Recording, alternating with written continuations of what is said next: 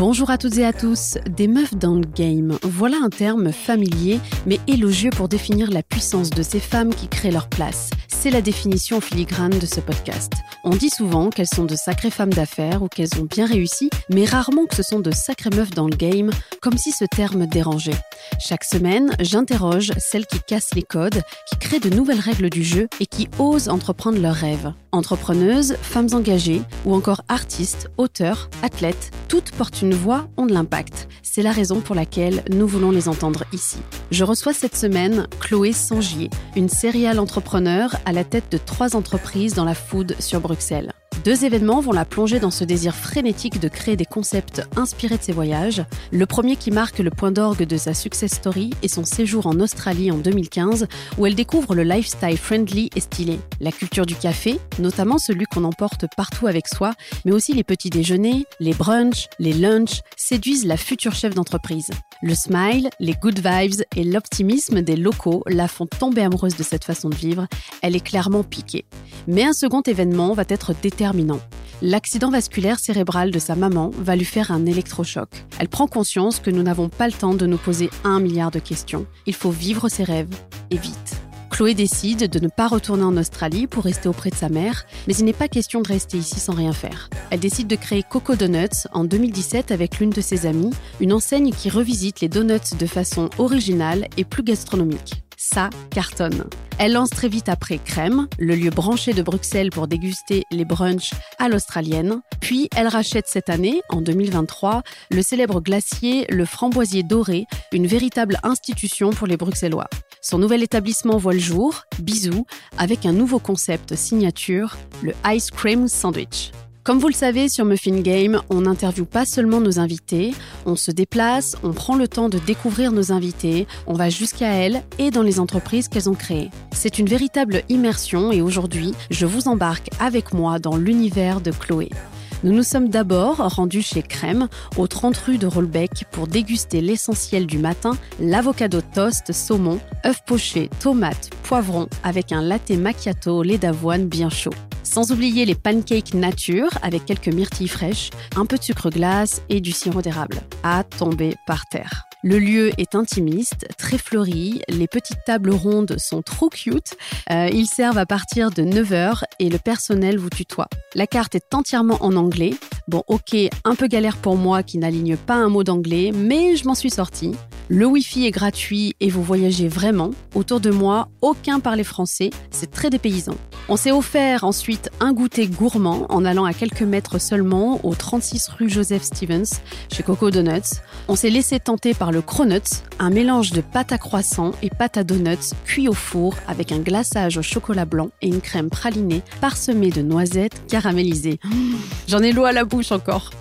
Le tout accompagné d'un café frappé au caramel, un délice. Voilà pour mon expérience. Ah oui, et Bisous n'était pas encore ouvert quand je me suis rendue chez elle. C'est une bonne occasion du coup pour revenir tester. Ce que j'aime avec Chloé, c'est qu'elle dort, elle mange et elle respire la food. Elle se considère comme une obsédée de la nourriture saine et gourmande et elle le transmet. On adore découvrir des girl boss comme elle, passionnées et passionnantes. Avec Chloé, on aborde différents sujets. D'abord son parcours, ses études, l'éducation qu'elle a eue de ses parents, puis ce voyage en Australie. Nous avons beaucoup parlé de sa maman qui a fait AVC. Elle nous explique ce qu'elle a ressenti et la force que ça lui a donné pour entreprendre. Aussi, sa façon bien à elle de lancer des projets de façon intuitive et trouver des financements, même quand les banques refusent de lui prêter de l'argent. Et puis, comment fait-elle pour prendre soin d'elle avec ce rythme effréné, enceinte de 6 mois d'un petit garçon? Chloé se livre à cœur ouvert. Si c'est la première fois que vous nous écoutez, bienvenue sur Muffin Game, le podcast qui vous aide à prendre votre place. Un épisode par semaine sort chaque mercredi si vous aimez être boosté par nos échanges inspirants. Et si cet épisode vous a plu, n'oubliez pas de vous abonner sur la plateforme que vous utilisez. Et suivez-nous sur la page Instagram Muffin Game si ce n'est pas déjà fait. J'ai le plaisir de vous inviter à mon rendez-vous avec Chloé Sangier. Muffin Game Bonjour Chloé. Bonjour. Bienvenue sur Muffin Game. Merci. On a l'habitude de se présenter en expliquant ce que l'on fait au lieu de dire qui l'on est. Peux-tu te présenter en nous disant qui tu es, Chloé? Alors, je, je, suis une nana de 34 ans euh, qui travaille dans la, dans la bouffe. Donc, euh, voilà, je suis passionnée par la nourriture. Euh, et j'ai pourtant pas du tout fait d'études là-dedans. J'ai fait des études dans la communication, mais, euh, mais voilà, je développe des concepts food. Trop bien. Alors aujourd'hui, on va stimuler nos papilles. J'en ai déjà l'eau à la bouche. On va parler donuts, pancakes, glace, de multiples gourmandises. Mais avant, peux-tu nous parler de ton parcours, de tes études et de ce voyage en Australie, le point d'orgue de ton ascension? En 2015, c'est le début de cette success story. Comment ça démarre? Euh, rien n'est programmé, bien évidemment, mais en gros, euh, j'ai toujours eu l'envie de partir. Donc, je pense que j'ai toujours euh, aimé la fuite. Il fut un temps, j'ai aimé la fuite. Euh, quand j'avais 18 ans, en fait, à la fin de ma réto, donc c'est le bac chez vous, j'ai refait un deuxième bac aux États-Unis. Donc déjà, quand j'avais 18 ans, je suis partie un an vivre à l'étranger. Euh, parce que j'avais besoin de voir autre chose. J'avais besoin de, ouais, de, de, de changer d'air et, euh, et, de voir un peu ce qui se passait ailleurs. Euh, donc, mais, je pense que ça vient un peu du fait que mes parents ont divorcé, qu'en fait j'avais un peu perdu mes repères, comme on en parlait tout à l'heure, et que j'avais besoin de un peu ok savoir qui j'étais. Je pense que la meilleure façon de savoir qui on est, c'est de se livrer à soi-même en partant loin de tout, dans un pays où on n'a pas du tout la même culture, pas du tout la même langue. Donc euh, j'ai fait ça. Quand je suis rentrée euh, ensuite en Belgique, je me suis dit, OK, ben, il faut que je fasse des études maintenant. Donc, euh, j'ai décidé de prendre, de, commencer à étudier la communication parce que je me suis dit, je sais pas ce que je veux faire. Et je trouve que la communication, c'était large, qu'on pouvait un peu se, retourner un peu dans plein de domaines. Euh, donc, j'ai pris, euh, donc j'ai fait l'UNIF en communication journalisme. Et, mais j'ai toujours su que je voulais faire une partie de mon cursus à l'étranger aussi. Euh, pour repartir à nouveau. Genre retrouver à nouveau une raison de partir. Euh, donc j'ai fait mes, trois ans à l'UNIF. Donc j'ai fait, euh, je sais pas comment ça se passe en France, mais chez nous c'est trois ans quoi. puis après on fait un master. Et et en fait, je me suis dit, OK, je vais partir en Australie. Parce que donc, j'étais j'étais complètement bilingue en anglais puisque j'avais fait mes études, j'avais refait un bac aux États-Unis et que j'avais envie de soleil. Donc je me suis dit Londres, ça va pas le faire. Euh, et que j'avais entendu parler de l'Australie comme quoi c'était vraiment genre euh, fou quoi, qu'il fallait y aller euh, niveau bouffe, niveau les personnes là-bas et tout. Et donc je suis d'abord partie là-bas en working holiday visa, donc c'est un visa qui est très connu. des jeunes, c'est un visa qu'on peut avoir très facilement pour juste on va là-bas, on peut travailler et on peut voyager pendant un an. Ok, on je ne savais pas ça. Ouais, et on peut le renouveler autant de fois qu'on veut jusqu'à ses 35 euh, ans, je pense maintenant. Euh, si on, travaille dans, si on travaille euh, dans les fermes ou des choses comme ça, ce que j'ai pas fait bien évidemment. mais du coup, je suis, je suis partie à Melbourne en pensant que cette ville-là allait me correspondre plus que Sydney, parce que c'est un peu le choix de départ. Est-ce qu'on, est-ce qu'on arrive à Sydney ou est-ce qu'on arrive à Melbourne? C'est deux villes complètement différentes. Et je suis arrivée à Melbourne et en fait, j'ai préféré Sydney. Donc, je suis partie à Sydney. J'ai commencé à bosser euh, comme dans ce que je savais faire, en fait, euh, la restauration. Parce que ça fait depuis mes 15 ans que je travaille dans la restauration pour euh, me faire mon argent de poche parce que mes parents m'ont un peu élevé à la dure. tu veux quelque chose, tu vas te, tu vas te l'offrir. J'ai pas... Mais aujourd'hui, j'en suis très contente. À l'époque, je voyais pas les bénéfices. donc, j'ai vite travaillé dans des, dans des petits cafés, etc. là-bas. Il faut savoir que je pense que si on n'a jamais été en Australie, c'est compliqué de le décrire, mais ils ont vraiment une culture de la bouffe qui est complètement différente. Une culture du petit déjeuner, du lunch, du brunch. Euh, prendre son café emporté là-bas le matin avant d'aller mm. bosser, c'est un, c'est la base. Personne boit son café à la maison. Euh, tout le monde, tout le monde fait du. Y a, on trouve aucun endroit, même d'ailleurs au McDo, euh, le café qu'on va prendre, c'est un latte art barista. Il y a un barista, quoi c'est pas une machine automatique. Donc, euh, c'est il y a vraiment une culture autour de la bouffe qui est assez incroyable. Et en fait, ça m'a fascinée où j'étais là, mais c'est fou. Euh, je sais pas, ça m'a vraiment inspirée en tout cas. Et, euh, et en fait, j'ai vraiment passé un an à juste bosser dans de la restauration là-bas et complètement oublié le fait que je, voulais faire un master et que j'étais là à la base pour oui, pour euh, des études quoi. oui pour venir un peu checker quelle unif dans quelle unif j'allais être rentrée puisque bon le prix de l'université en Australie c'est pas du tout le prix de l'université en Belgique. Et donc je me suis dit il faut quand même pas que je me rate quoi. Il faut que je, choisisse un truc qui me plaise. Et en fait j'ai même pas euh, j'étais à fond dans mon truc et il est arrivé à la fin de mon visa où j'étais là bon en fait euh, mince il faut que je rentre quoi. Donc je suis rentrée en Belgique j'ai mis un pied à l'aéroport, je suis rentrée dans la voiture avec mon père et ma sœur et je me suis dit, en fait, euh, non, ça va pas du tout le faire. Il faut absolument que je me barre. il faut que, faut, que je retourne faire ce pourquoi j'ai été à la base, quoi. Alors, donc, je t'arrête ici parce que c'est ultra intéressant. Qu'est-ce qui a fait que, parce que ça a été euh, soudain, tu, tu, descends de l'aéroport, tu arrives dans la voiture et tu dis non C'était par rapport à quoi? Euh, C'est horrible à dire, mais je pense que les gens vont se rendre compte, ceux qui ont vécu à l'étranger, c'est. Euh, les Belges, les Français, je ne pourrais pas dire plus, mais en tout cas, Belges, Français, ça se plaint de ouf. Et je suis arrivée dans la voiture et toutes les phrases qui sortaient, c'était pour se plaindre. Mais se plaindre de trucs débiles. Oui, le temps. futilité, oui. et en fait, j'étais derrière et j'étais là. C'est exactement pour ça que je suis partie. Parce que là-bas, j'ai jamais entendu quelqu'un se plaindre. Tout le monde a la pêche. Il n'y a pas le chômage. Enfin, personne n'est vraiment sans, boulot. Tout le monde gagne bien sa vie. Il fait beau tout le temps. Donc, c'est un autre mindset, quoi. Hmm. Je pense que le temps et tout joue aussi beaucoup sur les gens. Hein. Mais euh, je suis vraiment arrivée ici où j'entendais les gens se plaindre constamment et j'étais là, en fait, je, ne suis pas prête. Je suis pas prête euh, à, revivre dans, dans, dans, dans cet état, euh, dans, ouais, dans ce mindset-là. Donc, donc j'ai tout fait pour repartir. Et là je, donc je me, renseignais à distance sur les universités. J'ai trouvé euh, des boîtes en fait euh, qui, aident les jeunes à, euh, s'inscrire dans une université en Australie parce que c'est quand même tout un, un bazar. Faut passer des tests enfin des tests d'anglais. Bon ça c'est le seul truc où je m'en foutais parce que je me disais ok je, suis complètement bilingue ça allait mais il faut aussi montrer les points qu'on avait à l'UNIF avant il faut faire une description de soi. On rentre pas comme ça dans une université, euh, voilà. Et il faut montrer aussi qu'on sait la payer. Euh, et, ça, c'est le seul truc qu'un jour mon père m'a offert, c'est des études. Merci papa. c'est déjà très bien. Je, me souviens, j'étais là, je vais lui demander, mais il va d'office me dire non. Et puis il me dit, bah bien sûr. ok, trop bien, parce qu'il m'avait jamais rien offert. Et il m'a offert des, des allez, un, master qui coûte super cher, quoi. C'était bien investi donc voilà, euh, euh, j'ai fait toutes les démarches. J'ai, euh, été acceptée dans une université à Sydney qui spécialise dans la communication, le marketing, etc. Et je suis repartie donc faire mon master là-bas. Et j'ai adoré. Autant j'ai détesté l'UNIF ici, et là-bas j'ai adoré, mais c'est pas du tout le même, la même façon. Quoi. C'est les Anglo-Saxons, ils sont, ont une façon différente de, de d'enseigner, donc c'est beaucoup plus de, de pratique, quoi. Et j'ai adoré faire ça. Et, euh, et j'ai toujours travaillé dans la restauration en parallèle, bien évidemment, puisque je devais quand même payer, mon loyer, payer ma bouffe, etc. Et, euh, et voilà, donc euh, je suis là-bas. Je rentre de temps en temps en Belgique parce que, bah parce que la Belgique, ça me manque. Enfin, en fait, l'hiver là-bas, je venais ici parce que c'était l'été.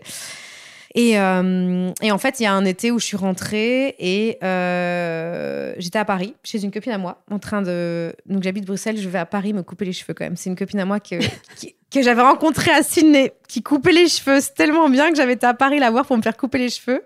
Et, euh, et on m'appelle et euh, c'est l'hôpital La Salpêtrière de Paris qui m'appelle pour me dire que euh, ma maman vient de faire un AVC et qu'il faut que j'aille euh, tout de suite parce qu'ils savent pas s'ils vont, la, ils vont savoir la garder longtemps en vie.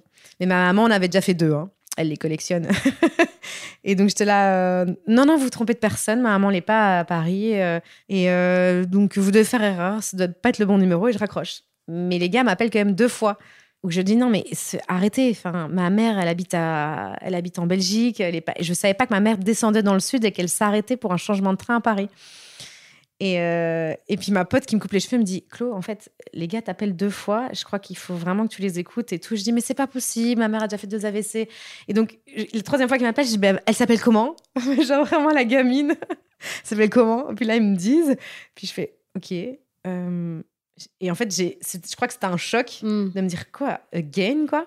Et, euh, et donc voilà, donc je suis partie euh, à, l'hôpital Salpêtrière euh, voir ma maman. Et c'est là que quand je l'ai vue, à nouveau avec tous ces trucs sur elle, parce que je l'avais déjà vécu une fois quand j'avais 12 ans, je pense, où je me suis dit, merde, qu'est-ce qui se passe, quoi? Et, euh, et ça, ça a été un peu un chamboulement parce que euh, dans ma tête, je restais en Australie, je finissais mes études, je reste en Australie, je vivais là et je revenais. Oui, avais ton plan. Mais c'était mm. c'était mon plan, quoi. Et, euh, et donc là, non, je suis restée plus ou moins. on est resté quoi, trois semaines, je pense, un mois à Paris, parce qu'on ne pouvait pas la débrancher, quoi. On devait rester là parce qu'elle était en réa. Et euh, à attendre de savoir si euh, ça allait passer ou ça allait casser quoi. Donc moi, toute seule à Paris, euh, je sais pas quoi faire. Ma sœur est en Grèce, mon frère est en Belgique, mon père, mes parents sont divorcés, première personne que j'appelle c'est mon père. Je dis papa, voilà. Alors que mes parents se parlent plus du tout. Je l'appelle en pleurant, je sais pas quoi faire. Enfin, on me pose plein de questions, je sais même pas quoi répondre. Euh, je sais pas, euh, ils savent pas si elle va rester en vie. Qu'est-ce qu'on fait? Mon père, en 2h30, il était à Paris en voiture, quoi. Je sais même pas savoir ce qu'il a fait sur l'autoroute. Et, euh, et puis on a loué un Airbnb. Ma soeur est revenue, on est resté là pendant un mois. Et le jour, en fait, la veille de, de savoir ce qu'on allait faire avec ma maman, parce que clairement eux nous disaient voilà on va pas la garder comme ça euh, on va pas la garder mille ans euh, donc l'idée c'était quand même de, de, la débrancher et de, de tous dire au revoir. Euh, et ma mère se réveille donc, euh, et elle pète la forme. et donc, euh, et donc en gros, voilà. Donc, il y a eu ensuite le, après tout ça, où il y a eu euh, un an où elle a dû rester dans un hôpital pour ben, tout un peu réapprendre à, bien marcher, à bien manger, etc., etc. Et ça a été un petit peu dur à gérer pour ma sœur, que donc moi, je me suis dit, ok si, ça va, je, rentre en Australie terminer mon master. Quand même, il me restait juste un, trimestre. Euh, et, je, et, je, et, je, reviens parce que ma sœur avait besoin d'aide, bien évidemment, puisqu'en fait, ma maman ne pouvait plus rien faire. Donc, on devait faire. Bien, financièrement, c'était nous qui, qui devions faire ses paiements, etc. Euh, ses lessives, etc. Donc, pour ma sœur, c'était un peu compliqué. Donc, j'étais là, OK, je rentre en Belgique, j'ai compris, euh, c'est un appel. Mm. Et en fait, je suis rentrée et j'ai j'ai jamais vraiment participé à, à ça quoi. À, à, à, aider ma sœur. Je suis rentrée et je me suis dit mais en fait si je rentre il faut que j'ai une idée de business. Enfin il faut que je fasse un truc. Qu'est-ce que je vais faire? Je peux pas travailler pour quelqu'un parce que j'étais là non il faut que je rentre avec une idée quoi. Parce que pour moi rentrer à Bruxelles c'était le, fond du c'était le bout du bout quoi. C'était me demander vraiment euh, c'était genre euh, la fin du game c'était la fin du game quoi. J'étais non mais rentrer à Bruxelles c'est le pire il va faire dégueulasse. Non si je rentre il faut quand même que je rentre avec une idée un peu genre fun un truc à faut faire que j'en fasse quelque chose faut que je fasse quelque chose. Mm. et donc quand j'étais en Australie le dernier mois j'étais là en train de réfléchir ok qu'est-ce que je peux faire? Qu'est-ce que je sais faire? Et euh, et je me suis dit, en fait, je lancerais bien euh, un monoproduit. Euh, je sais pas, j'avais euh, en tête que le monoproduit, ça fonctionnait. À l'époque, le cupcake cartonnait à Bruxelles. Je me suis dit, ouais, si le cupcake a cartonné, il doit y avoir autre chose qui ressemble à un cupcake, un produit américain. Et donc, je suis vite tombée sur l'idée des donuts. et je rigole parce que je me dis, je suis complètement. et, et donc, je suis tombée sur l'idée des donuts. Et. Et je me suis dit, ben oui, mais donuts, il n'y a pas à Bruxelles. Enfin, il n'y a pas de personne qui fait vraiment des bons donuts avec euh, de la farine, euh, de la bonne farine artisanale. Enfin, tout fait maison, hein, bien évidemment. Euh, revisité, enfin, un peu tiré par les cheveux, au cuberdon, au spéculoos, un peu des trucs belges. Et puis des trucs stylés. Des trucs stylés, quoi. Des trucs qui font beaux envie, visuels, qui font, qui font mm. envie à fond. Et surtout que j'avais appris à faire tout ce qui était latte art et tout en Australie, parce que, comme je disais, mm. c'est la base là-bas. J'étais ah ouais, il faut peut-être que j'ouvre un truc euh, à Bruxelles euh, de ça quoi. Et donc je, je, prévois déjà le truc dans ma tête où je me dis ok comment ça va s'appeler, euh, comment on va commencer. Et comme j'avais pas d'argent puisque j'ai toujours été étudiante, dans ma tête, si je commençais dans ma cuisine de l'appartement que j'allais louer, je, je, commençais pas, non, je faisais pas de business plan, je savais même pas comment on faisait. non, non, je commençais tranquillement, je me prenais pas la tête dans ma cuisine, puis on verrait. Et, mon père est expert comptable fiscaliste, c'est important de le dire. Hmm. Parce que ça m'a bien, ça m'a bien évidemment aidé, quoi. Et euh, donc, je rentre en Belgique, euh, où j'en ai déjà parlé à tout le monde que j'allais lancer un truc de donuts. Tout le monde est là, oui, oui. Euh, on a, genre, on attend de voir, quoi. ok, hmm. un truc de donuts, bien sûr. Mon père aussi. Hein. Oui, bien sûr, ma chérie, je t'ai je payé un master super cher, tu vas rentrer faire des donuts, bien évidemment. Et personne ne me prenait au sérieux. Et euh, donc, je rentre d'Australie. Ma sœur fait une petite fête, euh, voilà, je suis de retour et tout. Et j'ai une copine euh, qui est à cette fête et tout, qui ne sait pas trop quoi faire de sa vie aussi et tout. Je lui parle de, ce projet aussi. Et je dis, mais tu veux pas qu'on le fasse ensemble et tout, machin Mais vraiment, on parle de ça. On a trois verres dans le nez. elle me dit, oui, trop bien, trop chouette. elle, est trop, elle veut trop faire ça avec moi. C'est qui C'est Candice? Elle, c'est Candice, ouais. Et, euh, et, donc le lendemain matin, je l'appelle hyper tôt. Je lui dis bon, moi j'étais faire les courses, donc euh, tu viens à quelle heure à la maison pour faire les tests? Euh, Ouais. Ah ok, bah ouais, donc euh, bah, bah j'arrive. Euh, enfin, elle, bien évidemment, elle a, dû se dire, euh, il était un petit peu pompette, des donuts, machin. Elle est toujours dans son elle est truc, voilà, c'est pas grave, ça va passer. Et en fait, non, j'ai rien lâché. Donc, donc on a fait plein de tests de donuts. On a invité tous nos potes à goûter nos donuts. Bien évidemment, le début, c'était pas dingo. Enfin, il faut quand même maîtriser une pâte à donuts. Enfin, c'est mm. pas, on a l'impression que c'est simple, mais pas du tout. Et, euh, et, donc voilà, pendant un mois, on fait plein de tests, etc. On se met sur Instagram. Euh, donc ça, c'est en 2015. Et à l'époque, Instagram, c'est rien à voir avec aujourd'hui. Algorithme de ouf, on poste un truc, euh, on a 1000 followers, plein de commentaires, plein de visibilité. Et donc, on s'est beaucoup joué aussi dans notre départ. C'est que un, c'était un produit nouveau sur le marché bruxellois, tendance, de Nana qui rentre, parce qu'elle aussi, elle était en Australie. donc, je l'avais en fait, quand je, rentrais l'été euh, ici, je l'avais croisée, euh, croisée et j'avais dit, mais il faut absolument que tu ailles en Australie. Moi, ça m'a. faut que tu y ailles. Donc, elle était partie en Australie aussi, mais elle, plus dans les fermes et tout. Euh. Et donc, c'était un peu le storytelling que les gens aimaient bien, quoi. Deux mm. nanas qui se lancent. Ça casse les codes. ça casse les codes. Elles, viennent elles, reviennent d'Australie. Elles font des donuts. elles font des donuts depuis chez elles et ça cartonne. Donc, c'était vraiment genre, on cuisinait dans notre petit appartement, genre, pas le truc à faire. Ça sent pas super bon quand même, la friture. Et, euh, et euh, on faisait des livraisons. Parce que moi, j'avais, mon père m'avait gardé ma, ma, voiture, mais vraiment, une voiture pourrie. Aujourd'hui, je pense que je ne serais même plus roulée avec. Pas de direction assistée, rien, quoi, pas de radio. Et donc, on faisait des petites livraisons comme ça à Bruxelles. Ou alors, les gens venaient chercher, euh, venaient chercher chez nous, dans, l'appartement. Et on se dit, en fait, ça va jamais prendre. Mais en fait, si, les gens s'en foutaient en fait qu'on bah oui ils achetaient le produit mais ils achetaient le produit ils ça, des fois on se prend la tête euh, sur la forme mais premier magasin de donuts trop bien et tout. Et euh, donc on commence comme ça sans se prendre la tête vraiment genre euh, en mode voilà deux potes qui, qui, se lancent dans un projet. Et puis mon père me dit voilà j'ai deux nanas deux clientes qui ont un bar à vin et qui veulent plus qui veulent plus continuer qu'ils en ont marre elles veulent changer et moi je trouve que c'est un super remplacement pour vous genre, ça faisait trois mois qu'on faisait des donuts chez nous. Et moi, je ah non, non, non, non, enfin, euh, ah non, mais des, attends, des charges fixes. ça te faisait peur J'étais terrorisée. Moi, ça, ça me faisait peur, ouais. Parce qu'en fait, euh, mon père était là, mais tu vas aller où avec ton projet? En fait, il faut que tu vois plus loin. Mais comme je m'étais vraiment lancée là-dedans en mode, euh, voilà, j'avais pas fait de business plan, rien. Donc, bien évidemment, j'étais là, bah, je sais pas, euh, là pour l'instant, on s'amuse et tout. Qu'on se payait pas. Enfin, on se payait genre 400 balles par mois. sérieux, qui vit de ça? Mais on s'en foutait, on rigolait, on déconnait, on rencontrait des gens, on, ça marchait, on parlait de nous. Enfin, nous, on s'en foutait en fait. Et. Euh, et donc, mon père nous a un peu poussé en disant Bon, les filles, maintenant, c'est bon. Euh, moi, je vous dis que ça va le faire. Je vais faire un business plan avec vous. On va faire les choses carrées, etc. Le loyer là-bas, il est pas cher. Vous peignez. Euh, on avait trouvé quelques personnes qui peignaient les murs, parce que c'était des murs rouges, bien évidemment, le vin.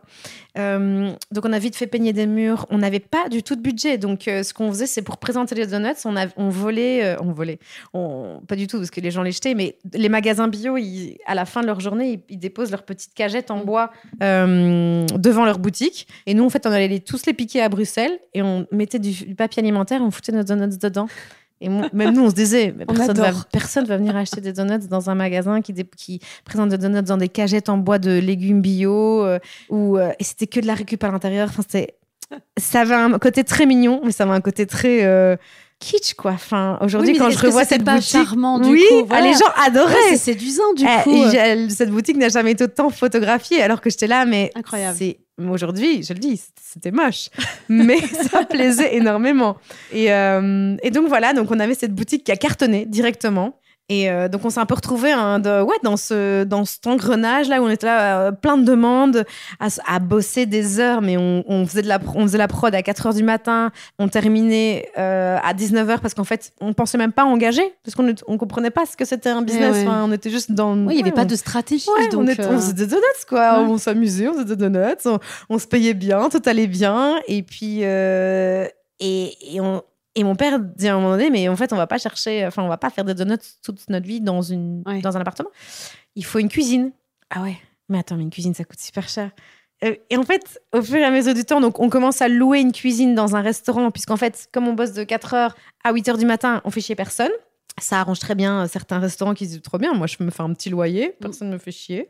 Et, euh, et puis, on, est, on essaye de se mettre pas, pas mal d'argent de côté pour euh, trouver un deuxième endroit. Donc, déjà, on se dit, OK, on va faire une deuxième boutique, mais où on installerait notre atelier de production. Et, et donc, c'est comme ça qu'on a ouvert notre, notre deuxième boutique, parce qu'on a trouvé un endroit où on a fait notre atelier de production. Et là, on commençait, on rentrait dans du sérieux, quoi. Mm. Bon, on avait deux boutiques, on avait une cuisine, euh, ta, ta, ta. on s'était acheté une voiture de livraison, ouais. Euh, non, non, c'était... euh, ouais, je trouve, ça, je trouve ça un chouette démarrage, de jamais se prendre la tête et se dire, en fait, on arrive là et c'est cool, quoi.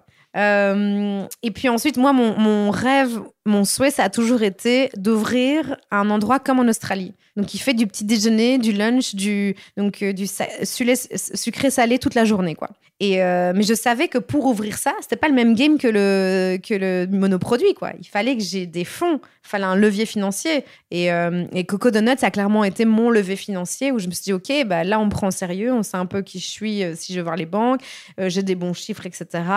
Euh, ben, j'ai envie de faire ce, ce truc, quoi, parce que pour ouvrir un restaurant, ouais, il faut vraiment que ta cuisine soit nickel. tu peux pas commencer chez toi, personne qui va venir chercher Mm. un brunch chez toi.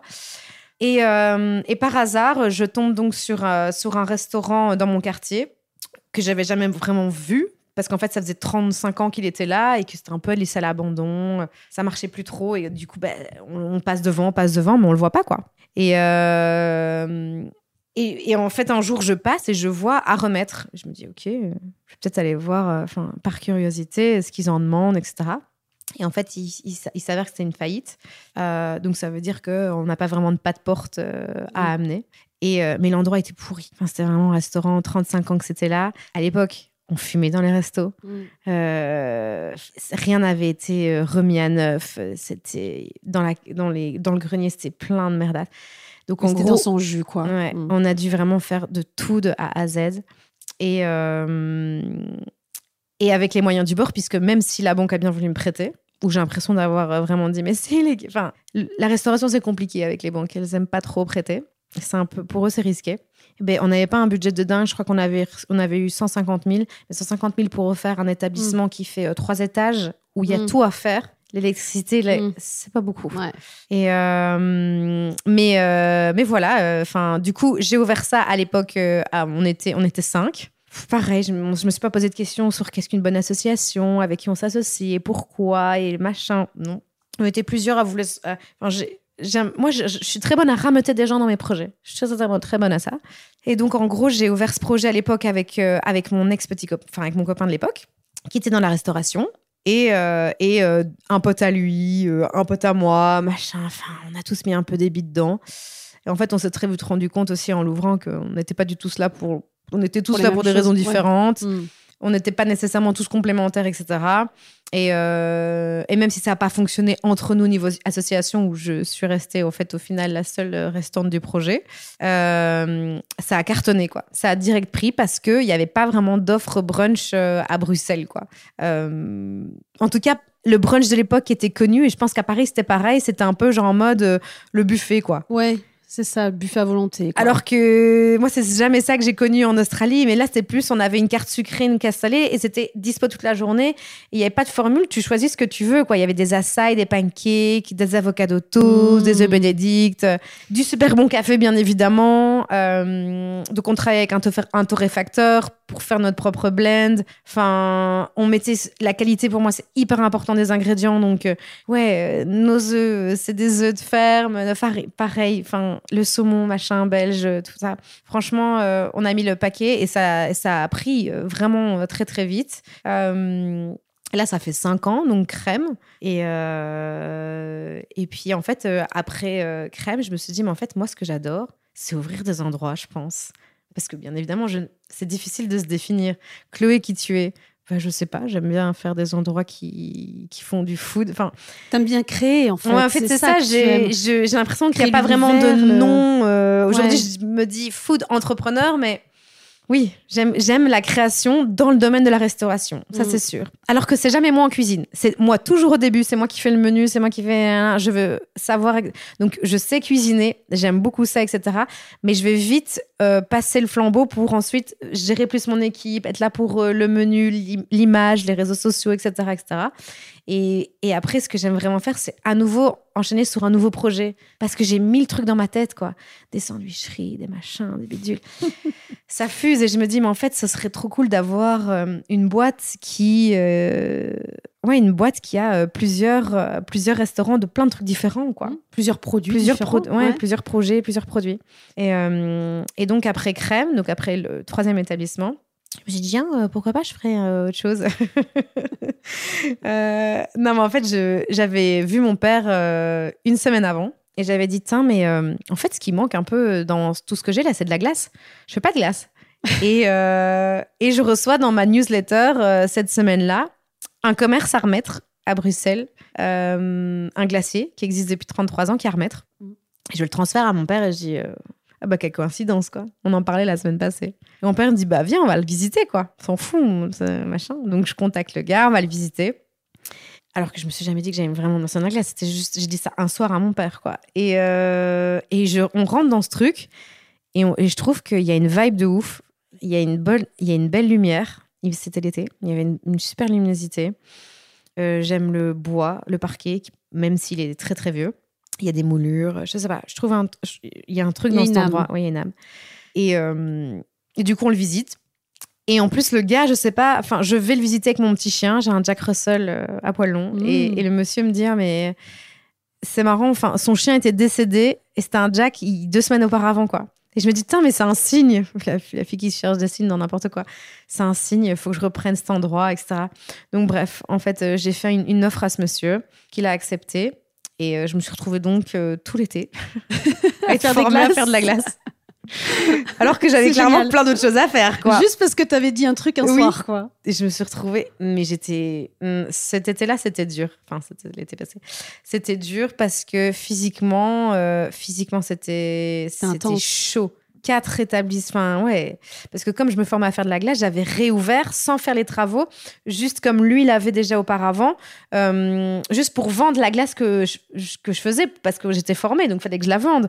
Mais clairement, mon idée, c'était de fermer l'endroit et faire des travaux dingues pour ensuite faire vraiment un nouveau glacier, mais qui fasse aussi du surplace, parce qu'il avait vraiment une super grande surface qu'il n'utilisait plus parce qu'il était fatigué et qu'il n'avait plus envie de faire ça. Et donc, euh, j'avais des gros, gros travaux à faire. Je voulais, là, je m'étais dit, allez, quatrième endroit, j'ai, enfin, j'ai déjà montré mes preuves, j'ai envie de mettre le budget dans l'endroit. Donc, j'ai pris une, j'ai pris une super archi, euh, etc. On a vraiment mis beaucoup euh, dans, dans, le visuel de l'intérieur, enfin, du resto. Mais pendant ce temps-là, l'été, j'ai vraiment juste ouvert comme ça, comme lui l'avait mis avant. pas du tout mon délire. 33 ans, quoi. Un glacier de 33 ans, mmh. clairement pas mon style. Mais en fait, ça m'a fait kiffer, quoi. J'ai fait de la glace, euh, ça m'a fait kiffer. T'as appris, quoi. J'ai appris. Euh, et moi, l'épuisement physique et émotionnel, en fait, ça, c'est, c'est un peu mon safe place. Je sais pas expliquer. Ça, je, suis épuisée. Je suis là, putain, pourquoi je fais ça? Mais en fait, au final, je suis là, mais j'adore. je déteste, mais j'adore. ce que tu veux dire. Et j'ai pas mangé de la journée, je cours partout. Et le soir, je dois encore faire la compta de machin, parce, que j'ai encore les autres établissements qui eh tournent. Je suis pas, je dois je peux pas partir. Et euh, mais non, c'était euh, c'était hyper chouette. Donc là, ensuite, euh, quand j'ai refermé, ça m'a, ça y est, j'ai enfin respiré, parce que donc on est passé dans la phase des travaux qui vont se terminer là le mois prochain. Et pour réouvrir en glacier et à nouveau brunch, mais avec une carte différente de chez Crème. Et et ouais, et je sens que je suis vraiment dans ce truc, euh, je saisis chaque opportunité un peu folle parce que c'est ça qui me fait vibrer, quoi. C'est la création. Donc aujourd'hui, j'ai rencontré un gars qui me parlait de son resto, qu'il a fait faillite, etc. Et je vois très bien quel resto, etc. Et je lui dis, est-ce que tu as encore les clés? Il me dit oui. Je dis, ok, viens, on va visiter. Et puis j'ai dit, mais attends, mais euh, il a combien de loyer Nanana. Je regarde, full lumière, il y a un jardin et tout. Et là, je me dis, j'étais en train de marcher avec euh, mon copain pour venir ici. J'étais faut qu'on le reprenne cet endroit. Sachant que je suis enceinte de six mois, que j'ai pas encore ouvert l'autre. Mais, tu veux dire, là, aujourd'hui, ouais, t'es passé devant un truc en venant au podcast et ben, Un mec qui est venu chercher un, qui est venu manger un donut. Mais non et qui me disait que, que voilà, c'est la fin pour lui de son resto, euh, faillite. Euh, voilà, moi en plus je compatis trop euh, par rapport, c'était par rapport à ses associés, c'était pas très bien passé. Je disais, mais attends, le gars, je vois très bien où c'est ton resto. Je voulais venir manger il y a deux semaines, mais en fait je me rendais compte que c'était fermé. il est trop beau, il est trop bien placé et tout. T'as les clés, ouais, ok, je peux venir voir, ouais, ok. Et dans ma tête, je me dis, putain, fait chier quoi. Genre, il a trop un bon endroit quoi. C'est énorme. Et je sais que ça me pourrait me mettre dans la merde physiquement, émotionnellement, mais je me dis, mais c'est génial. Ça, là, c'est un signe. Il fait beau. Punaise, il y avait du soleil dedans. Euh, le gars, je le. Et on a plein de potes en commun comme ça. Et du coup, ouais, vraiment, en venant ici, euh, j'étais là, purée. Euh, il y a peut-être un truc à faire. Et, et puis, du coup, j'ai dit à mon copain, écoute, rentre à la maison, on en reparle ce soir. Ça va mûrir dans mon esprit, mais je sais que c'est là, quoi. Mm. Et que ça va pas me lâcher. Et que je vais devoir peser le pour et le contre. Alors que c'est n'importe quoi. J'accouche dans trois mois. J'ai un établissement qui ouvre le mois prochain. Pas du tout le moment. Mais en même temps, moi, ça me, ça me rend, ça m'excite de fou. Bah, Il y a un truc euh, dans, dans, dans ce que tu expliques, c'est que cette créativité, ces nouveaux projets, c'est quelque chose qui te nourrit. Ouais, complètement. Qui finalement, tu vois, tu le disais, j'étais épuisée, mais en même temps, j'aimais ça. Ouais. Mais parce qu'en fait, tu sais très bien que si tu le fais pas, Je vais regretter de fou. tu vas regretter. Tu vas Et le pire, c'est que je m'en fous si je me plante. Je l'aurais fait. Ouais. J'aurais tenté. J'aurais essayé, quoi. Toi, le but, c'est de tenter. Ouais. Et après, euh, voilà.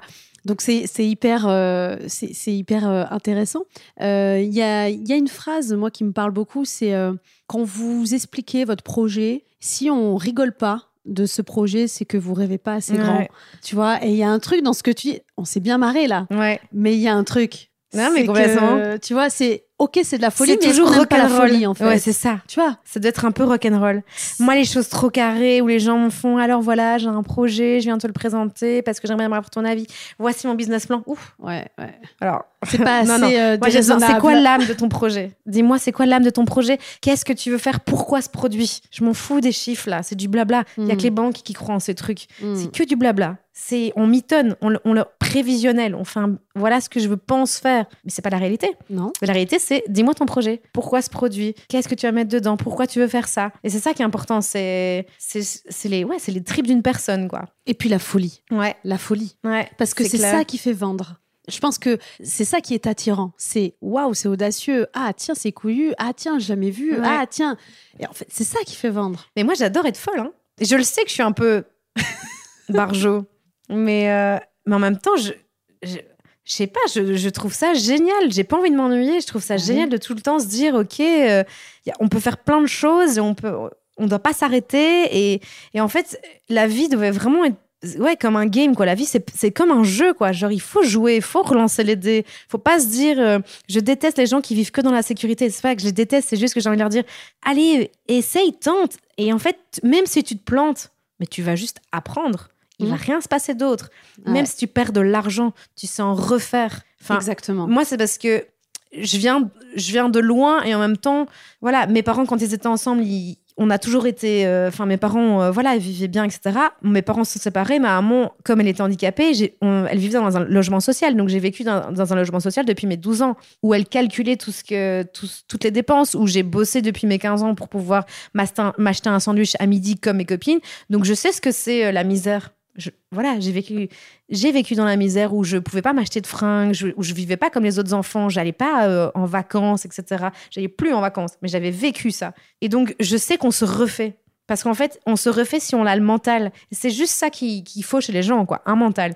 Mais c'est pas grave si certaines personnes l'ont pas aussi, parce qu'on a aussi besoin de ce genre de personnes dans la vie pour euh, créer un équilibre. Et, et tout le monde peut pas être entrepreneur. C'est Parce qu'on s'épuiserait et en fait, Bien on n'aurait plus de projets, etc. On a aussi besoin des gens qui, non, moi, je suis très bien dans ma vie avec mes Mhm. enfants, où je rentre à la maison à telle heure, et tant mieux. Et moi, ces gens-là, j'en ai, enfin, je- j'en ai besoin dans ma vie, je suis très content, je les respecte à fond, et parce que je peux comprendre que moi, j'ai un côté épuisant. Moi, je m'épuise. je me le dis dans le miroir, je dis, tu m'épuises, tu, tu me rends... C'est chiant. Moi, le soir, je suis sur Instagram ou sur Pinterest juste pour regarder des recettes de bouffe, et je fais que ça. Et je lâche pas. Et je, pense à plein de trucs et je note. Et ouais, c'est même pas, je, je lâche pas mon cerveau, quoi. J'ai une télé chez moi, je l'ai jamais allu- allumée, si, pendant le Covid, parce qu'il fallait à un moment donné se trouver une... Mais parce qu'en fait, je dis non. Quand je regarde la télé, il faut que je fasse un truc en même temps, lire, euh, écouter un podcast ou regarder une nouvelle recette, etc. J'ai- besoin toujours d'être dans le créativité et dans le, la productivité. Euh, alors, tu à la tête aujourd'hui de plusieurs enseignes food. Tu Mhm. crées Coco Donuts, on en a parlé, avec ton associé Candice en 2017. Mhm. Puis Crème, où l'on peut venir déguster les meilleurs brunchs à l'australienne de la ville. Il y a aussi Bisous. Ton modèle est construit sur l'expérience client, avec cette invitation au voyage, euh, la source de ton inspiration, mais c'est aussi un produit d'une grande qualité.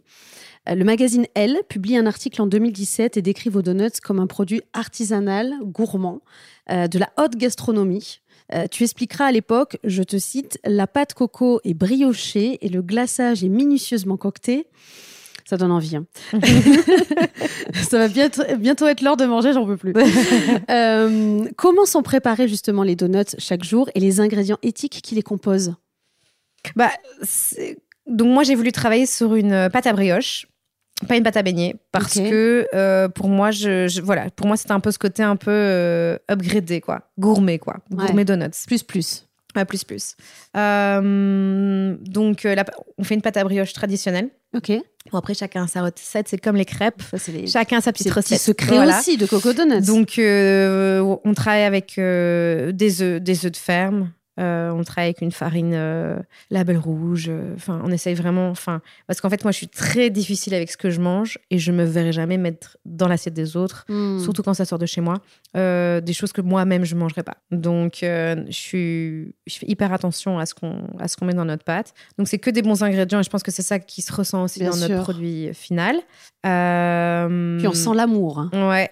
Et puis on a une équipe qui commence à quand même à 2 heures du matin pour faire la pâte, euh, parce que maintenant on a aussi la pâte à cronut, la pâte à New York Roll, le nouveau produit à la mode. Euh, et en fait ça prend du temps tout ça, hein, parce qu'il faut faire euh, c'est plusieurs, c'est plusieurs étapes. On fait aussi des cookies, on vend à d'autres restaurants, à d'autres endroits. on fait aussi tout ce qui est tarte, etc. Bon ça on le met pas on n'en parle pas vraiment, mais je fais aussi les tartes pour crème, les tartes pour d'autres restaurants, parce qu'en fait, comme on s'est constitué une petite équipe cuisine d'atelier qui est boulanger-pâtissier en fait. Mm.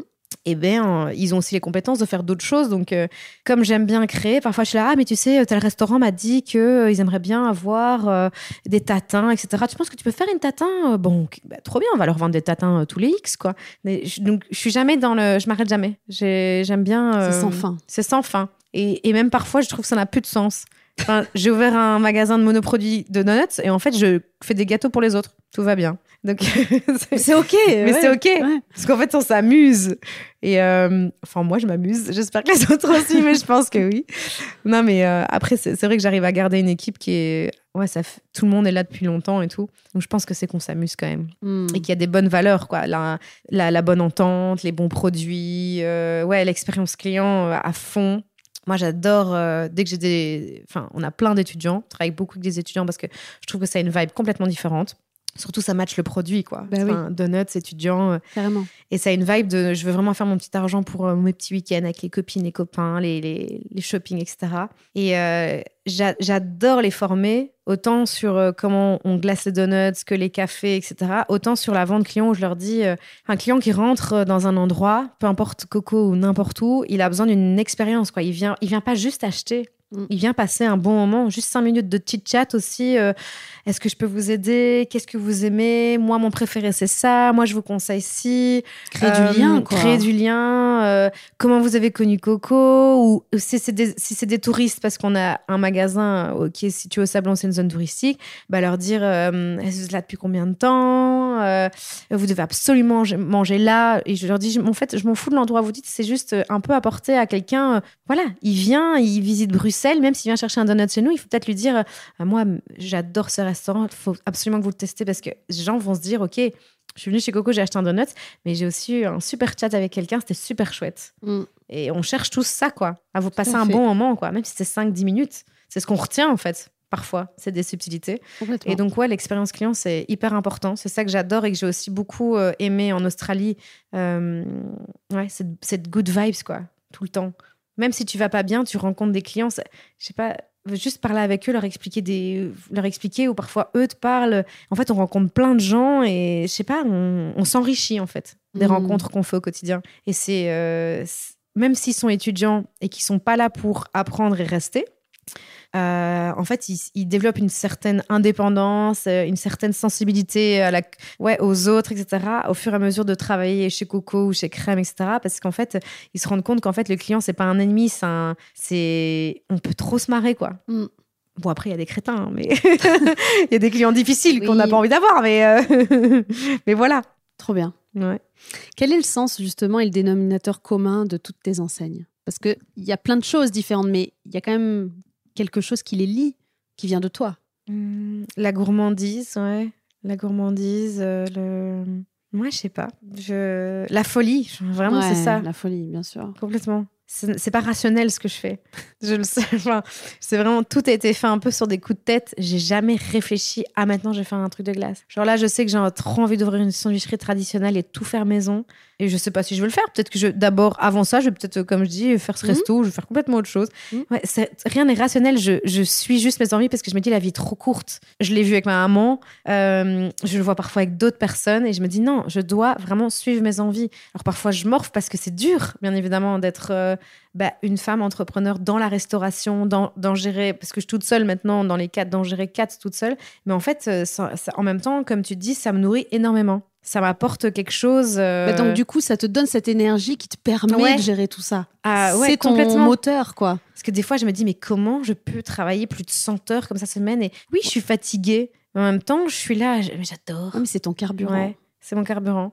Mais c'est comme, euh, on en parlait avec les enfants, je pense que ça peut épuiser, en même temps, ça donne beaucoup d'énergie aussi. Complètement. Donc en fait, c'est un win-win. Euh, il y a des moments, c'est plus difficile, il y a d'autres, c'est plus facile. Mais euh, je pense que ouais, le dénominateur commun, c'est la folie. J'adore la folie, moi. C'est quelque chose qui me partir en coup, sur un coup de tête, ouais, en vacances. Et ou même des trucs bidons, genre, bah, tu sais quoi, ce soir, on va pas manger ce que j'ai préparé. On va aller au resto. On est des dingues. Et on va même prendre une petite coupette de champagne.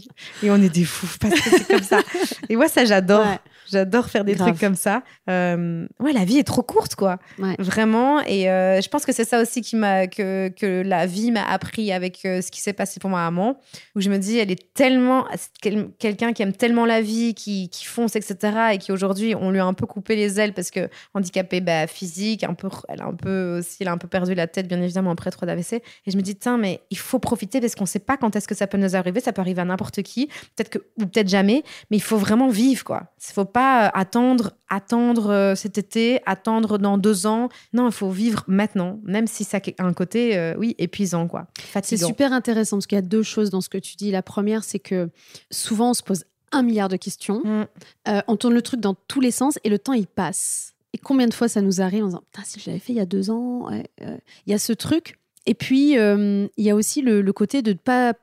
C'est hyper. Un business aussi contre-intuitif, mm. quelque part. Et, euh, et l'idée, c'est de ne pas passer à côté de ta créativité, mm. tu vois. Et en fait, c'est juste écoute tes élans. Tu te poses pas plus de questions que ça. Tu te dis au pire, ça marche pas mais au mieux, ça cartonne. Ouais. Et, et, je pense que c'est hyper important aussi de, de, de, partager ça avec nos auditrices.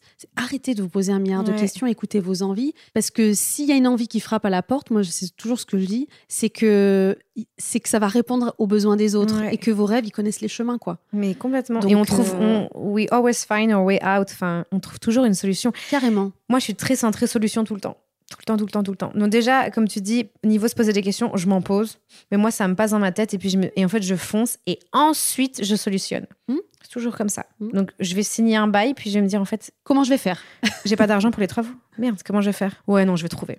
J'ai j'ai confiance à mort en les choses, en l'avenir. Je sais que je vais les provoquer, etc. Donc non, oui, je me pose des questions, mais mais tu trouves les ressources tout le temps. En fait. Tout le temps. Mais, parce qu'en fait, problème, il y a toujours, toujours, hmm. toujours une solution. Même quand il y a un non, à un moment donné, on peut trouver un oui quelque part. Et même quand on n'a pas d'argent. C'est ça qui est intéressant dans ton parcours. C'est que tu commences avec des cagettes que tu récupères. Les gens pensent que je suis une fille à papa maman, j'ai envie de dire, mais j'ai je peux dire exactement ce que j'ai reçu de mes parents un jour de ma vie parce que je, justement, même moi, j'ai jamais eu d'argent de poche, donc je sais ce que c'est la valeur de l'argent, mm. mais je sais qu'on peut s'en faire. Et très on jeune. On a ce pouvoir de créer de l'argent. On, est limité. Mais complètement. Mais c'est certain, il faut juste se bouger. Et on n'a pas, et on n'a pas tous envie de faire les mêmes sacrifices. Et ça, c'est hyper important. C'est quoi moi, les sacrifices pour toi? Bah Moi, j'ai pas eu j'ai la vie de famille, les enfants, euh, euh, les sorties entre potes. Bah, je mettais tout ça de côté. C'était work, work, work, work, work. Parce qu'en fait, comme j'avais vécu un peu la précarité avec ma maman, leur, genre logement social, bah, mm. t'as pas envie de le dire à tes potes quand t'es adolescent, ça c'est sûr. Un peu, c'est un peu la honte, quoi. Tout le monde connaît ton histoire quand tu viens d'un petit village. Euh, j'avais envie de me faire moi-même et en même temps, enfin, ouais, je Ouais, je, je, dirais que moi, je, me suis dit, ma sécurité à moi, c'est faire, c'est faire en sorte que jamais plus dans ma vie, je calcule pour manger ou pour ou me limiter à me dire ça, je peux pas parce que j'ai pas l'argent. Je m'étais promis ça, euh, ça c'est sûr. J'étais, je me souviens, nombre de fois où j'étais dans ma chambre d'adolescente, le soir où je me disais plus jamais de ma vie je serais dans une situation comme ça. C'est là, c'est parce que ça m'arrive, mais jamais je ne me laisserai encore vivre ceci. Ou euh, ma mère euh, le soir en disant bah non, on n'achète pas de poisson cette semaine parce que on n'a pas l'argent, etc. Non, moi je veux vivre, je veux pas regarder ce qu'il y a sur mon compte. Mm. C'est pas que je veux dépenser, vivre dans l'abondance et dans le luxe, etc. Non, je veux juste ne plus jamais ressentir ce sentiment de calculer et d'être dans le stress de va-t-on finir le mois correctement? Est-ce qu'on va pouvoir manger ce qu'on veut? Non, non, non. C'est aujourd'hui, c'est ben, je bosse comme une malade et, euh, et je gagne ma vie, oui, parce qu'il y a des gens aussi qui disent oui, Chloé, il a pas trop de soucis. Mais si tu voulais, si tu voulais me suivre une semaine, tu, tu le ferais pas. Parce qu'en fait, le nombre d'heures qu'il y a derrière, ou les sacrifices qu'il y a eu derrière, c'est pas ce que tu es capable de faire. Et c'est complètement OK. Mm. Parce que moi, j'ai jamais voulu faire des enfants jeunes, par exemple. Ou j'ai jamais voulu. Ouais, j'avais pas envie de cette petite vie carrée tout de suite. Euh, on a tous envie des choses à des différents moments et on a tous envie, on a tous des sacrifices qu'on est prêt à faire à des moments différents aussi. Donc ça, c'est euh, c'est important à savoir, quoi. Alors, tu viens de racheter, on en a parlé, tu viens de racheter le, le célèbre glacier de Bruxelles, le framboisier doré, Ouais. qui ouvre euh, dans un mois. Ça va s'appeler Bisous, ça va s'ouvrir dans un mois. Donc, c'était une véritable institution pour les locaux. Ouais. À nouveau, tu crées un nouveau concept autour des petits déjeuners, des lunchs, des Mhm. cafés, mais aussi une nouvelle signature, le ice cream sandwich. Ouais. Alors, même si j'ai testé ceux de New York, euh, mais j'ai prévu du coup d'aller demain les goûter moi-même, d'aller goûter les tiens. Euh, cette adresse donc s'appelle Bisous et malgré deux autres enseignes florissantes, les banques ne t'ont pas suivi. Euh, tu as réussi à lever 300 000 euros avec ce qu'on appelle les sleeping partners. Tu peux nous expliquer ta stratégie? Euh, bah, déjà, j'ai quand même été voir plusieurs banques parce que je me suis dit, mais non, allez, c'est bon, euh, j'ai fait mes preuves. Oui, ça va le euh, faire, j'ai- deux sociétés qui cartonnent, qu'est-ce qu'ils veulent, quoi. Et euh, non, parce qu'en fait, la société, donc j'ai repris la société du, du, du glacier qui était là, qui n'était pas florissante, parce que voilà, 33 ans, le mec, c'est pas, c'est pas Mm. son délire, faire marketing, réseaux sociaux, etc. Donc à un moment donné, non, ça tournait plus très bien. Et donc les chiffres n'étaient pas assez bons pour la banque pour prêter de l'argent. Et euh, quand j'ai su ça, j'étais là, bon, euh, ok. Déjà, je me stressais pas trop parce que je me dis, j'ai quand même deux, deux activités qui fonctionnent, donc je peux prêter. Et ensuite, je me suis dit, j'ai eu toujours dans ma vie ces genres de personnes qui m'ont dit, moi, si un jour tu ouvres un truc, je mets de l'argent dedans. J'en ai rencontré plein des gens comme ça. Parce que pour moi, c'est quand même la meilleure façon de se faire de l'argent aussi facilement, c'est de miser dans, la, dans les business des autres. On est d'accord. Et, euh, et donc, j'ai- appelé un pote à moi. je dis Coucou Tariq, comment tu vas? Dis en fait, je voulais te dire, mais genre vraiment, euh, genre en trois phrases, je ai vite fait expliquer euh, que les banques me prêtaient pas l'argent et que je sais pas si tu te souviens, mais tu m'avais dit ça. Bref, en gros, t'es toujours chaud, on peut en parler sérieusement. Et en fait, euh, deux semaines après, c'était réglé. Il y avait lui, un pote à lui, et un autre pote qui m'ont prêté de l'argent.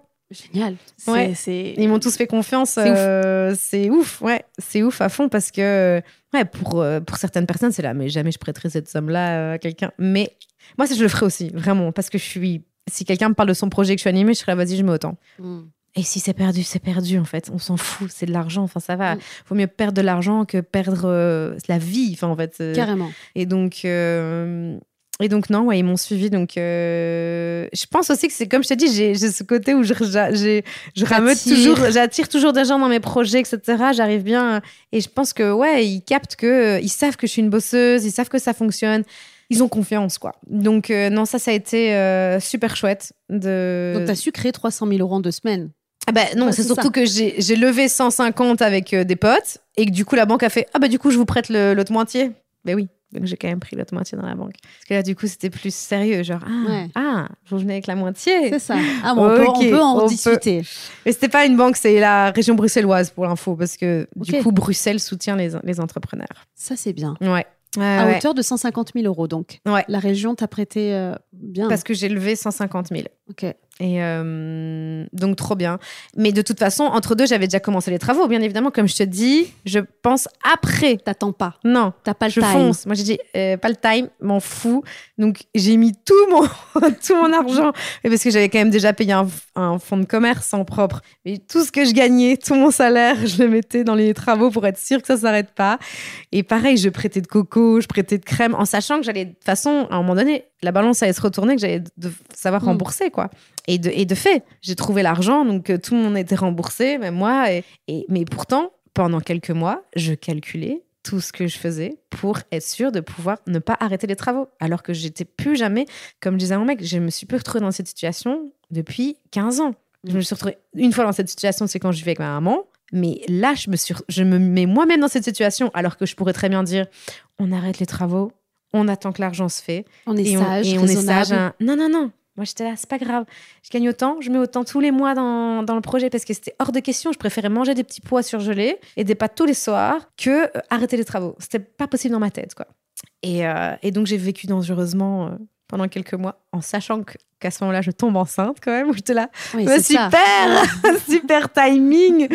Euh, On pareil, adore je- les projets. Oui, je me dis, bah, c'est pas grave, on va d'office trouver une solution.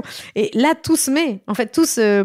Parce que, comme je- je- j'explique aux gens, je dis, je sais que là, c'est tendu, mais tout va se. Va se ouais. Tout va se déclipser, ça va se mettre en fait. C'est juste là le timing qui est, qui est- qui pas, pas bon, c'est juste un timing. Mais après, ça va, ça va se faire. Il faut croire en la vie, croire en les choses. Ça va être peut-être plus doucement, mais et, euh, en fait, il faut jamais cesser de croire quoi, et d'y croire à fond parce que ça, il y a toujours des solutions quoi. Donc euh, là, je suis en train de sortir la tête de l'eau où ouais, où ça y est, euh, on a reçu l'argent, les travaux vont se terminer, on va enfin ouvrir. Et dans un an, ce sera un autre problème. Mais comme quoi, c'est jamais le bon moment. Mais c'est- En mais fait, ça.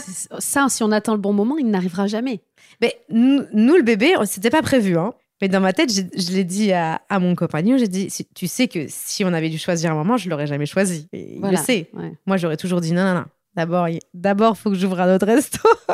D'abord, il faut fasse ça. Donc, ça a été très dur à encaisser au début parce que j'étais là, waouh, euh, je suis pas prête. Et en fait, au final, aujourd'hui, je suis hyper contente et je me dis, mais Mm. l'équilibre, je vais le trouver, en fait. C'est comme tout. euh, Il y a jamais un truc euh, qui se. y a des... Non, on crée l'équilibre nous-mêmes, donc j'ai hyper confiance. Et puis, de toute façon, j'ai l'habitude de trouver les solutions après, donc il n'y a pas de problème. Il y a que des solutions. Trop bien. Euh, Est-ce que tu as des envies de voyage encore? Euh, mais je- Bon, là, il y a le bébé, d'accord, Ouais. mais ça n'empêche pas. Ben moi, j'adore. euh, J'ai dit à mon compagnon, on retourne en Australie, euh, euh, genre donc leur hiver, donc en décembre prochain, parce que du, enfin leur été à eux, parce que je me dis voilà, j'aurai accouché, le bébé aura euh, cinq mois, Ouais, on bien. retourne trois semaines là-bas au soleil. Et moi, j'ai besoin de retourner dans les endroits qui m'ont nourri, qui m'ont inspiré. Il faut savoir que je vais souvent à Paris aussi. Euh, c'est là que j'ai rencontré mon copain. Euh, J'adore Paris justement pour ce côté euh, food quoi. Qui... C'est quoi qui t'inspire dans la food à Paris? Ouais, parce qu'il y a plein de restaurants qui s'ouvrent, qui sont hyper inspirants. Je suis plein, enfin, tu vois, tu, tu suis des chefs, tu suis plein de restos. Moi, mon Instagram, c'est que ça, hein, c'est que des restos, des trucs comme ça. J'adore. Donc, moi, quand je vais à Paris, c'est vraiment genre, on marche, on marche, on marche et on mange dans plein d'endroits. Ouais, avec Chloé, on mange, quoi. Ah oui, oui, complètement. Complètement. Alors que j'ai un côté aussi très contre le fric où je compte mes calories, je vais au sport euh, cinq fois semaine. pas. 5, 6, 7 fois, 8 fois semaine, où tu as les gens qui sont là, euh, faut peut-être se calmer.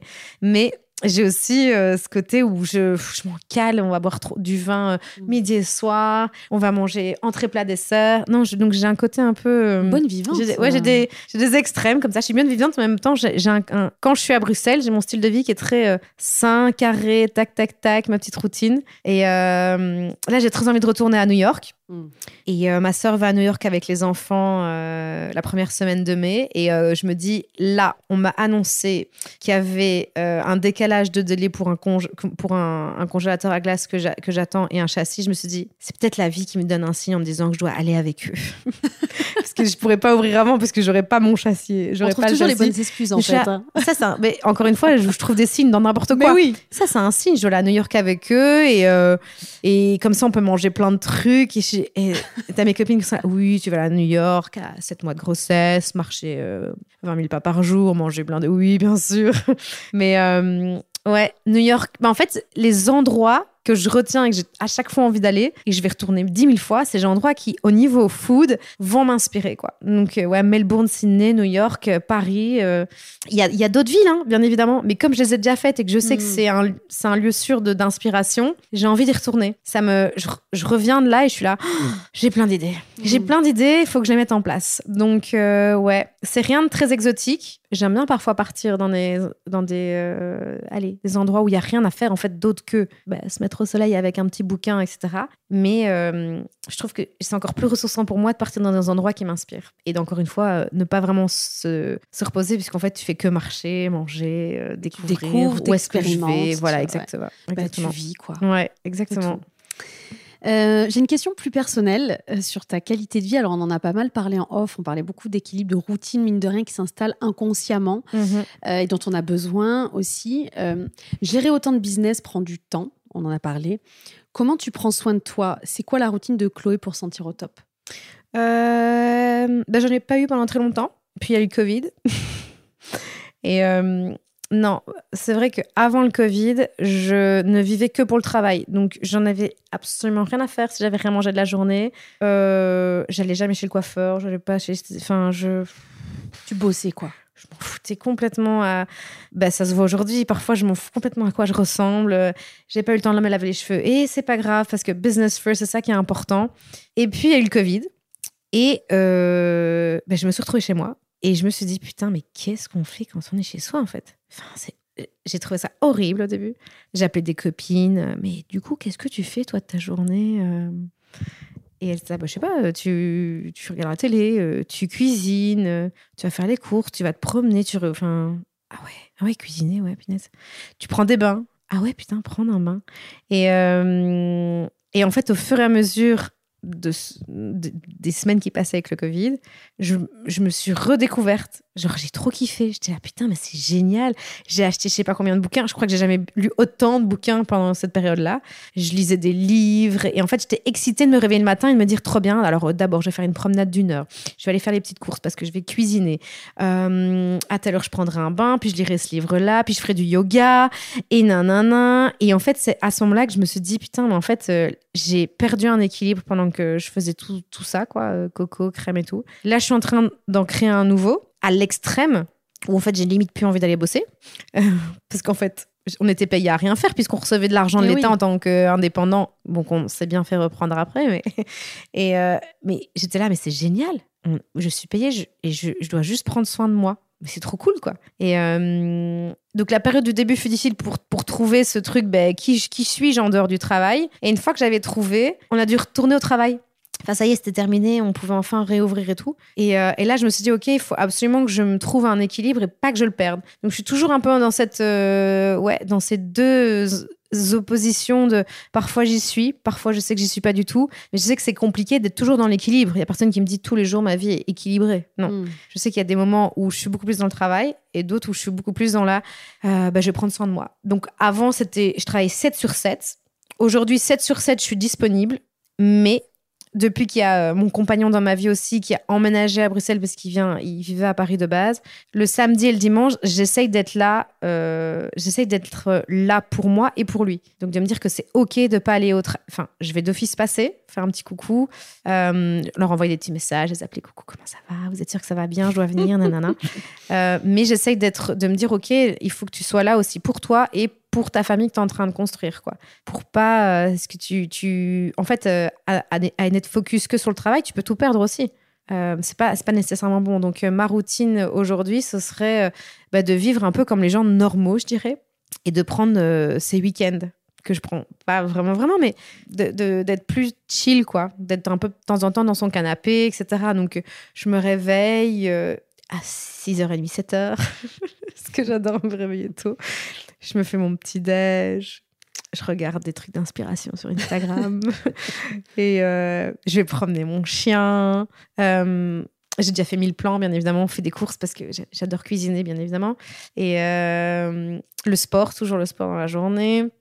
Euh, et puis, ouais, un peu de détente, mais c'est vraiment jamais. C'est de la détente, mais jamais vraiment de la détente. Donc, euh, genre, il y a un mois, je me suis acheté tous les livres sur la comptabilité, fiscalité pour être incollable là-dessus en Belgique, quoi. Ok. Et donc, je me dis, bah, ça, c'est ma lecture de l'après-midi du samedi. Ok. Et, je note. je fais des petits résumés. Et euh, mais, mais je sais que ça, c'est ma détente à moi. Et que c'est OK. Oui, oui, tout à fait. euh. Mais quand, le nombre de fois où mon mec m'a dit tu veux pas qu'on regarde un épisode de machin ou un film? Et à chaque fois je fais oui. Et en fait après 5 minutes je là, franchement qu'est-ce que ça va m'apprendre là cette histoire? Écoute mm. regarde ton truc à ton aise et moi je vais aller lire un livre regarder ça. Donc euh, ouais j'ai pas euh, j'ai du mal à lâcher prise sauf quand je fais du sport mais, euh, mais ça, c'est un truc qu'on aime bien tous les deux, donc on peut faire du sport ensemble, mais ça, c'est gay, quoi. Mm. Ça, c'est un peu un, truc qu'on. Il faut avoir, je pense, des, des trucs qu'on a euh, ensemble en, couple, quoi, en commun.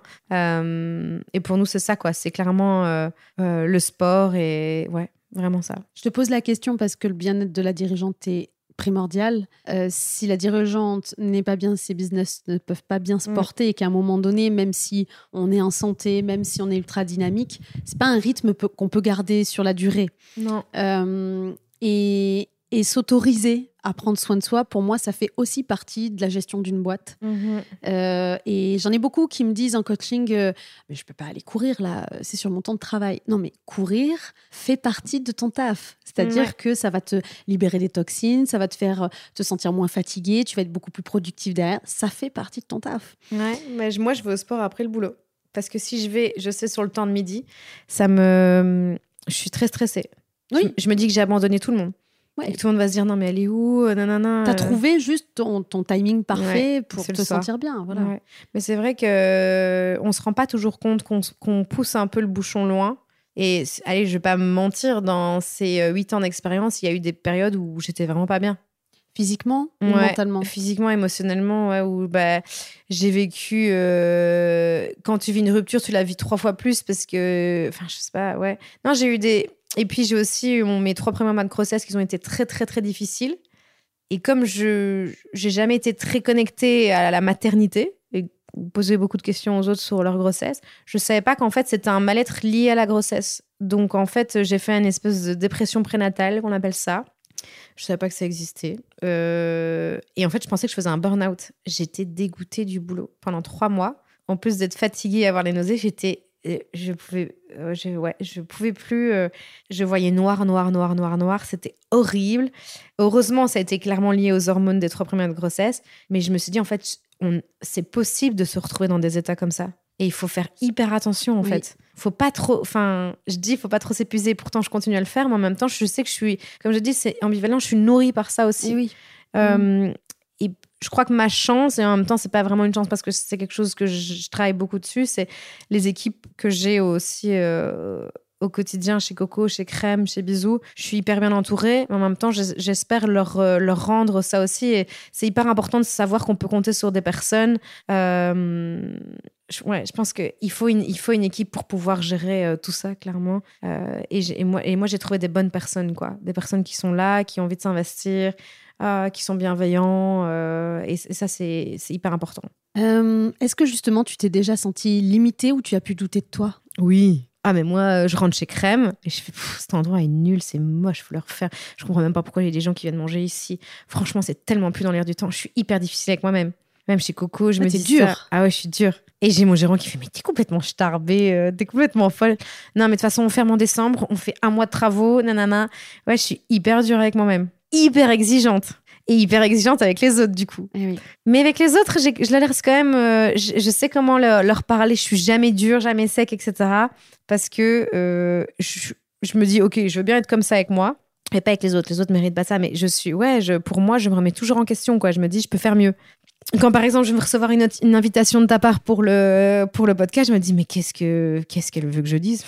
Franchement, euh, ma vie, tu vois, genre, pas intéressant, quoi je je réalise pas en même temps parce que je me dis mais il y a rien à réaliser quoi tu vois genre je c'est pas je me sens je ouais je me dis c'est à la portée en fait comme je sais d'où je viens je me dis c'est à la portée de tout le monde. Ouais tout le monde peut le faire. Puisque je l'ai fait. Celui qui le veut. Mais oui si je l'ai fait moi Chloé qui a vécu dans un logement social à Moucron non tout le monde peut le faire donc c'est un peu ça va j'ai pas non plus euh, créé un vaccin machin mais euh, il y a des moments où je suis, où je suis un peu fière. C'est quand tu as une, nouvelle, une nouvelle ouverture, tu vois.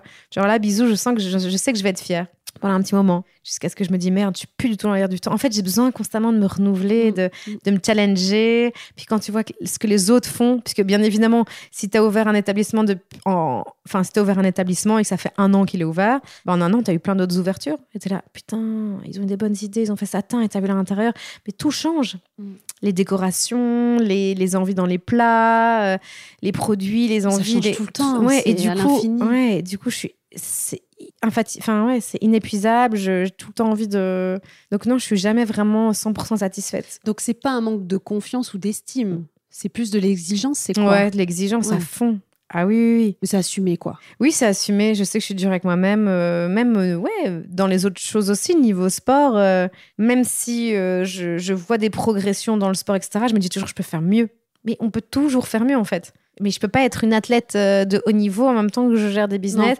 Et en même temps bah, parce que pareil je vais me dire oui ok j'ai ouvert des établissements ça va je fais des pancakes et des donuts. J'ai pas encore trois étoiles quoi. Donc je vais me comparer à des étoilés alors que c'est pas du tout étoilé que je veux être. Et eux, ils recherchent pas, euh, ils recherchent pas ce que moi je recherche. Moi, je recherche vraiment la folie. eux, ils sont dans la créativité à fond, mais ils sont pas nécessairement dans la folie quand on est étoilé. Enfin, si il y a une certaine folie, mais en même temps, je pense qu'ils se disent, ils font pas les choses comme moi, genre en mode je veux commencer dans ma cuisine, euh, dans mon appartement, je suis livrée avec ma petite voiture toute pourrie. Non, ils ne font pas ça. Ils sont dans la, eux, ils sont vraiment dans la perfection des choses. Euh, ouais, un peu la compétition. Mais ils cherchent la maîtrise la maîtrise. Moi, je vais pas nécessairement, je vais chercher genre. Euh, Toi, tu vas chercher à mettre de l'imprévu. Ouais, de l'imprévu et créer des nouveaux trucs où je me dis, j'ai envie de créer quelque chose où les gens ont envie d'aller, genre en mode, euh, putain, j'étais là, c'était trop bien. Euh. parce que moi, ce que ça que j'adore, c'est quand je vais dans des villes, c'est découvrir des endroits où je vais juste prendre un café ou manger, je vais me dire, ah, je me sens trop bien ici. J'ai trop adoré le service, c'est trop bon, j'adore l'endroit, mm. bonne vibe, good mood, etc. Et, c'est ça que j'ai envie de créer. Donc, c'est sûr que comme les choses évoluent, ben, à partir d'un moment, j'ai l'impression que mon concept, il est, il est des yeux, il est plus dans l'air du temps. Et du coup, il faut le renouveler. Et, et c'est, ouais.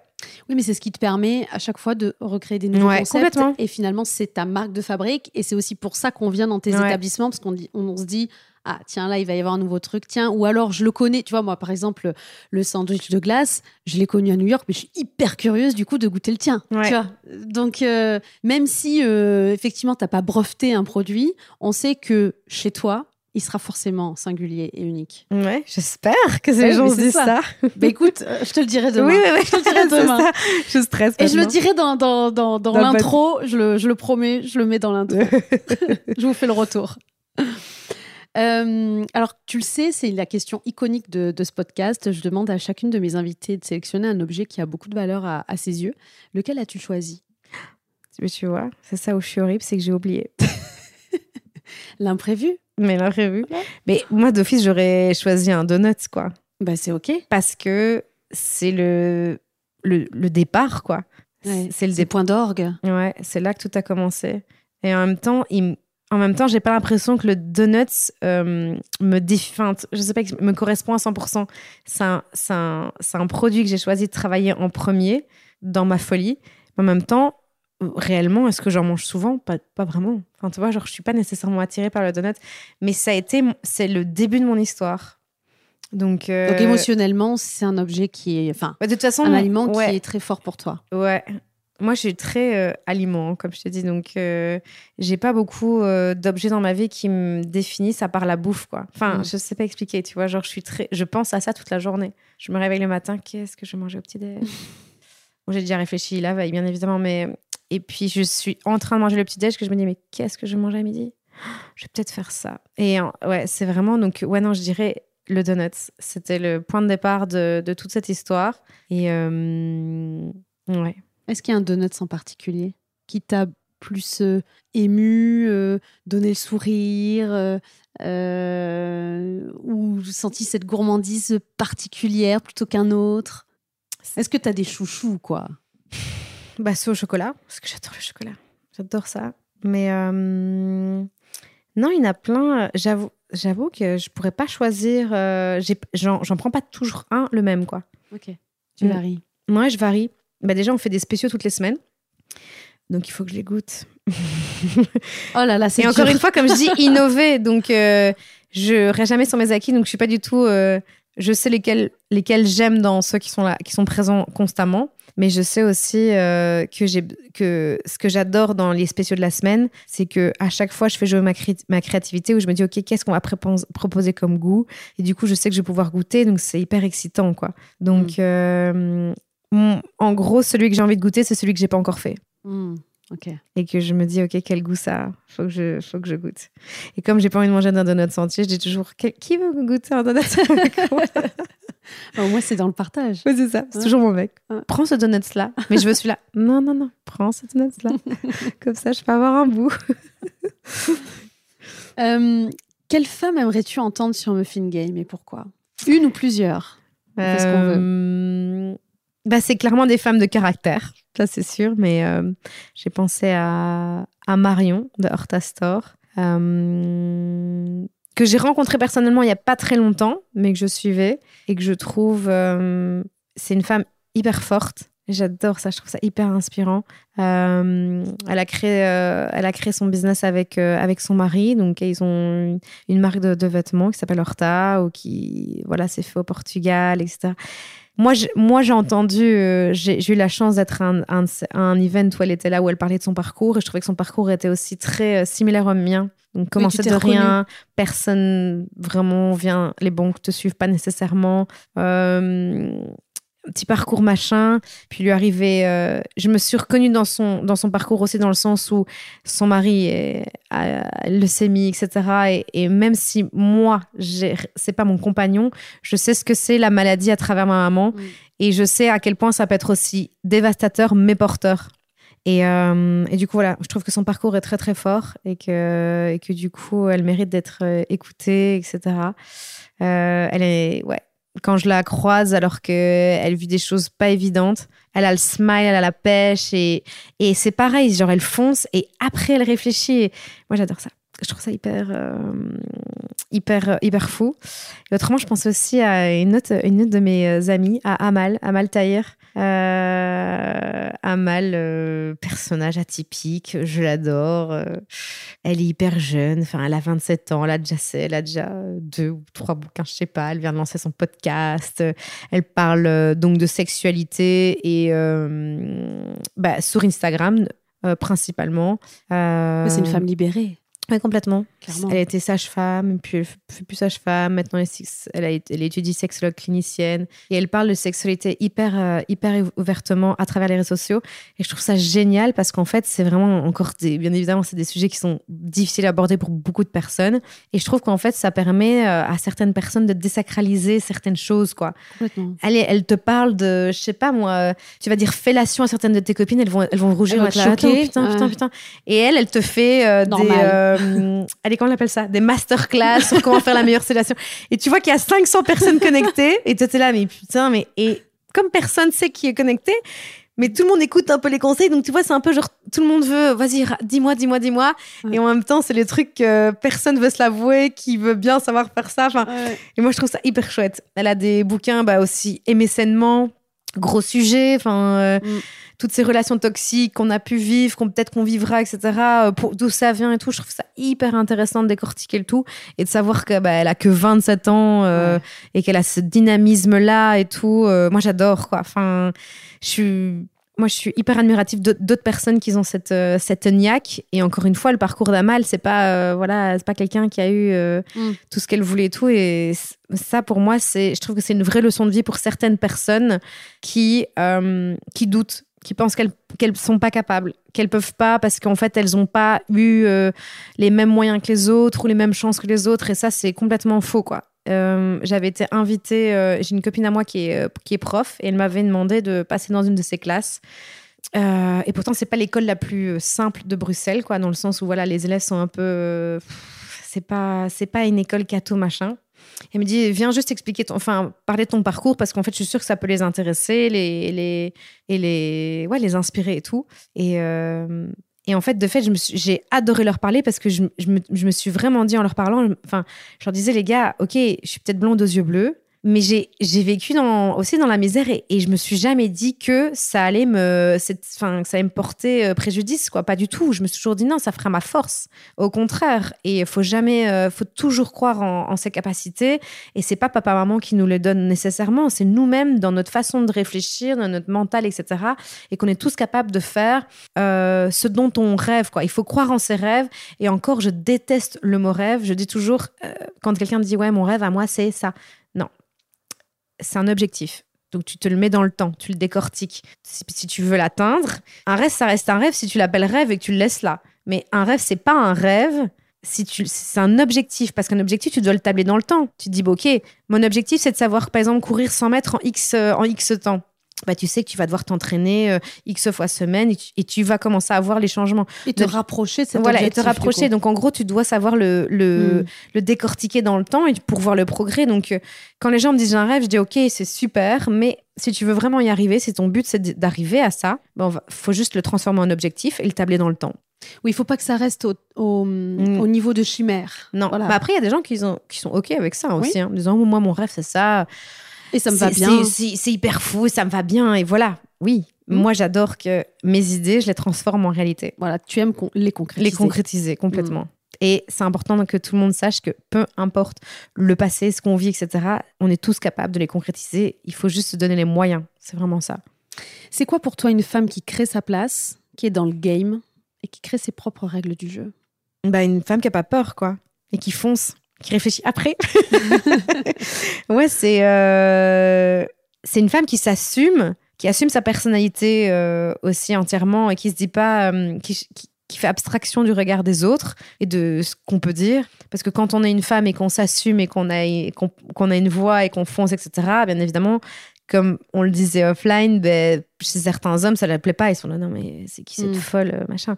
Non, il faut une femme qui est, ouais, qui, qui est dans le game, c'est une femme qui, qui fonce, qui s'assume, qui croit en ses capacités, qui croit en ses rêves et qui fonce. Et qui a pas peur et qui s'en fout de ce qu'on va dire. Est-ce que tu penses pas que la peur, quelque part, elle est nécessaire pour faire les choses? Moi, je me dis, si j'ai pas peur pour un projet, ça veut dire que c'est pas mon Ouais. projet. Ah, mais oui, mais si bien ça me fait sûr, pas peur, j'y ouais. vais pas. C'est nul. Enfin, tu vois. Non, c'est si, ça, ça nourrit. Clairement, moi, chaque fois que je lance un truc, j'ai, ça me fout les boules. Ouais. Je me, je me pose des questions. En même temps, c'est nourrissant, quoi. Moi, la peur me nourrit. Ouais. Mais peut-être pas dans tous les domaines, en fait. Je sais pas. Si- je sais pas. Oui, non, je... la peur m'a jamais figé. Enfin, si, la peur va me figer, par exemple, je, sort... je sauterai jamais d'un avion, par exemple. Ok. Genre, ça, c'est un truc, je... Je, je sais que je serais tétanisée par la peur. Le vide me fait peur. Bah, le vide, bien évidemment. Genre, moi, j'ai besoin de contrôler, donc le vide me fait peur. Mais dans plein d'autres choses, la peur me nourrit et me, me donne envie d'encore plus euh, me dépasser. Elle te nourrit si tu sais que tu peux maîtriser derrière. Ouais. C'est ça, en Bah, fait? parce que je sais, je, quand tu as ouvert un, deux, puis trois, tu te dis, bon, en fait, je sais un peu à quoi m'attendre. Euh, donc, oui, j'ai un peu les boules, mais bon, je sais que je vais retomber sur mes pattes. Mais dans les domaines dans lesquels que je maîtrise pas du tout, ouais, c'est vrai que ça peut, me, ça peut vite me, me figer, quoi. Hmm. Ouais, je peux, euh, ouais, pas me lancer. Où est-ce qu'on peut te retrouver? Te trouver, te retrouver? Sur les réseaux, à Bruxelles ou ailleurs? Bah, sur les réseaux de Coco, Crème, Bisous. Euh, moi, j'en ai un, mais je- à part poster des photos de mon chien et de bouffe. Attends, je- Les passions de Chloé. Non, non, non, si vous voulez Et vraiment. son fils. Si vous voulez que des photos de bouffe et de bons endroits, c'est clair, faut me suivre. Ça, c'est ça, c'est bon, ça, c'est Si on veut des bons plans, il faut. te Mais je suis suivre. pas très. euh, allez, j'ai clairement mon Instagram, mais je suis pas. euh, je suis pas influenceuse, quoi. Je veux dire, Oui, je, oui. je prends pas un rôle de gros partage et faire des. Je prends pas le temps de, de, de me mettre en valeur. J'aime bien mettre mes établissements. Euh, mais autrement, on me trouve tous les jours euh, dans un de mes établissements, ça c'est sûr, quoi. Je suis soit là, soit chez Crème, soit de Coco, soit de Bisous. Ouais. Je suis dans le triangle, triangle d'or de Bruxelles. je, Hmm. je suis entre tout ça. Ok. Merci beaucoup, Chloé. Merci à toi. Et à très bientôt. Ouais. Merci de nous avoir écoutés jusqu'au bout. Vous êtes des meufs en or. Si le podcast vous a plu, prenez quelques minutes pour le noter 5 étoiles, puis déposer un commentaire. Ça m'aide vraiment beaucoup. Et à partager votre ressenti sur Instagram en nous taguant. Ça nous permettra d'interagir avec vous et à d'autres de découvrir Muffin Game plus facilement. On se retrouve la semaine prochaine pour un nouveau rendez-vous. Bisous, bye bye.